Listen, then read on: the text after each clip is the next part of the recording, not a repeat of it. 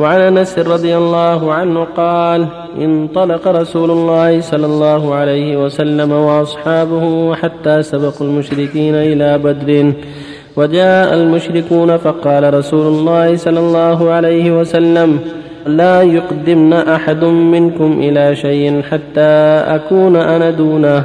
فدنا المشركون. فقال رسول الله صلى الله عليه وسلم قوموا إلى جنة عرضها السماوات والأرض. قال يقول عمير بن الحمام الأنصاري رضي الله عنه يا رسول الله جنة عرضها السماوات والأرض. قال نعم. قال بخ بخ فقال رسول الله صلى الله عليه وسلم ما يحملك على قولك بخ بخ قال لا والله يا رسول الله إلا رجاء أن أكون من أهلها.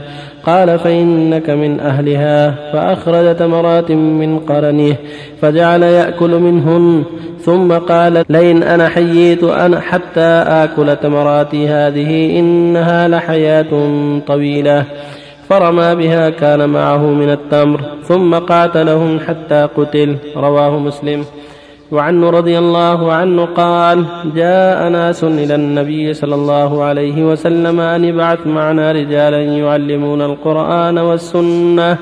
فبعث إليهم سبعين رجلا من الأنصار يقال لهم القراء فيهم خالي حرام يقرؤون القرآن ويتدارسون بالليل يتعلمون وكانوا بالنهار يجيئون بالماء فيضعونه في المسجد ويحتطبون فيبيعونه ويشترون به الطعام لأهل الصفة وللفقراء. فبعثهم النبي صلى الله عليه وسلم فعرضوا لهم فقتلوهم قبل أن يبلغوا المكان. فقالوا اللهم بلغ عنا نبينا أنا قد لقيناك فرضينا عنك ورضيت عنا. وأتى رجل حراما خال أنس من خلفه فطعنه برمح حتى أنفذه.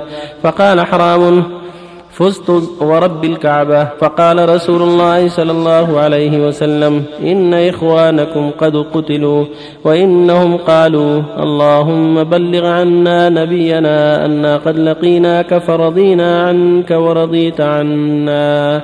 متفق عليه وهذا لفظ مسلم. وعنه رضي الله عنه قال غاب عمي ينس بن النضر رضي الله عنه عن قتال بدر فقال يا رسول الله غبت عن أول قتال قاتلت المشركين لئن الله أشهدني قتال المشركين ليرين الله ما أصنع. فلما كان يوم أحد انكشف المسلمون فقال اللهم إني أعتذر إليك مما صنع هؤلاء يعني أصحابه. وأبرأ إليك مما صنع هؤلاء يعني المشركين. ثم تقدم فاستقبله سعد بن معاذ فقال يا سعد بن معاذ الجنة ورب النضر إني أجد ريحها من دون أحد. قال سعد فما استطعت يا رسول الله ما صنعا قال أنس فوجدنا به بضعا وثمانين ضربة بالسيف أو طعنة برمح أو رمية بسهم فوجدناه قد قتل ومثل به المشركون فما عرفه أحد إلا أخته ببنانه. قال أنس كنا نرى أو نظن أن هذه الآية نزلت فيه وفي أشباهه. من المؤمنين رجال صدقوا ما عاهدوا الله عليه فمنهم من قضى نحبه. إلى آخرها متفق عليه وقد سبق في باب المجاهدة. بالله التوفيق. صلى الله وسلم على رسول الله وعلى آله وأصحابه. أما بعد هذه الأحاديث الثلاث في فضل الجهاد. كالتي قبلها. واحاديث الجهاد كثيرة كلها تدل على فضله وأن الجهاد في سبيل الله عن إخلاص وصدق من أسباب الجنة والنجاة من النار وأن المجاهدين موعودون بالدرجات العليا في الجنة لجهادهم وصبرهم وإيثارهم طاعة الله على حياتهم ونفوسهم. ولهذا في هذا الحديث أنه قال لأهل بدر قوموا إلى جنة عرضها السماء والأرض لما تقدموا للقتال يوم بدر. هذا يدل على أن الجهاد له شأن عظيم وأن أهله موعود بالجنة وأن الصادقين المخلصين على خير عظيم. وهكذا حديث عمر بن حمام. لما سمع فضل الجهاد وفضل المجاهدين وكان بيده تمرات فقال يا رسول الله بخ بخ قال وما بخ بخ قال ما بي إلا أني أرى أن حياتي طويلة إذا بقيت حتى أكل هذه التمرات. وأن الجهاد فضله عظيم. وأني أريد الجنة فقال أنت من أهلها. هذا يدل على أن الله جل وعلا أخبره بأنه من أهل الجنة وأنه يقتل شهيدا فألقى التمرات التي بيده وجعل يقاتل حتى قتل. وهكذا قصة أنس بن النضر عمو أنس بن مالك رضي الله عنهما كان قد غاب عن غزوة بدر. فقال لئن ألحقني الله غزوة مع رسول الله. لا يرى إن الله ما أفعل. فلما جاءت غزوة أحد حضرها. وحصل مسلم ما حصل. من الانكشاف والهزيمة.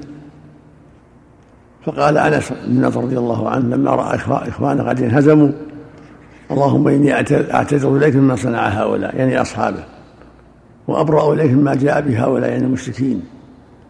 ثم جعل يقاتل حتى قتل. قال إني أجد ريح الجنة من وراء أحد. قال سعد بن لما صادفه قال للنبي صلى الله عليه وسلم ما استطعت أن أفعل ما فعل من التقدم إلى نحر المشركين. فوجده قتيلا به بضعة وثمانون ضربة. بضعة وثمانون في بقية جسده ما بين ضربة بسهم وما بين ضربة برمح وما بين رمية بسهم رضي الله عنه. ورأوه قد مثلوا به لم يعرفوا إلا أخته الربيع ببنانه بأصابعه. وفي حديث السبعين الذين أرسلهم دعاة إلى بعض القبائل يدعونهم ويعلمونهم فاعترضهم بعض القبائل قتلوهم في الطريق. فقال فقالوا طلبوا من ربهم ان يبلغ عنهم أنهم قد قد قد لقوا ربهم فرضي عنهم ورضوا عنه. فأنزل الله فيهم القرآن أن أنهم قد لقوا الله فرضي عنهم وأرضاهم. حتى تطيب النفوس وتطمئن القلوب بأنهم فازوا بالجنة والكرامة ولقوا ربهم ورضي عنهم سبحانه وتعالى. هذه تدل على أن أهل الإيمان ممتحنون ولهم أعداء وأن صبرهم وجهادهم من أعظم من أعظم الأسباب في نجاتهم وسعادتهم وفوزهم بالدرجات العالية في دار الإقامة دار النعيم. وهذه الدار دار الامتحان ودار البلايا والمحن فلا بد من الصبر في الجهاد وفي أداء فرائض الله وترك محارم الله وفي الدعوة إلى الله والأمر بالمعروف والنهي عن المنكر وغير هذا مما مما يجب على المؤمن. فهذه الدار دار العمل دار الصبر دار الامتحان دار المجاهدة. ومن أخلص لله أفلح. وفق الله جميعا. قوله فقالوا اللهم بلغ عنا نبينا. قبل القتل أم؟ لما لما رأوا لما تعدوا عليهم هؤلاء. عرفوا. شيخ متى يسأل الرجل عن راية الجهاد؟ إذا شك في الجيش أنها الراية تعصب لها أو؟ يجتهد إذا رأى ظاهر من دعوة إلى الله والجهاد في سبيل الله الحمد لله. ينظر يسأل, يسأل عنده عقل وعنده سمع وعنده بصر. إذا كان مع قوم جاهدوا في سبيل الله لإعلاء دينه هذا هو الجهاد في سبيل الله. أحسن الله إليك. قول أنس بن النضر لئن الله واشهدني قتال المشركين. نذر؟ شيء قريب من النذر ولكن ما هو واضح النذر. ما قال لله عليه. بل إخبار بمعنى الوعد المعاهده صلى الله إليك ما يكون النذر غير المشروط مباحا؟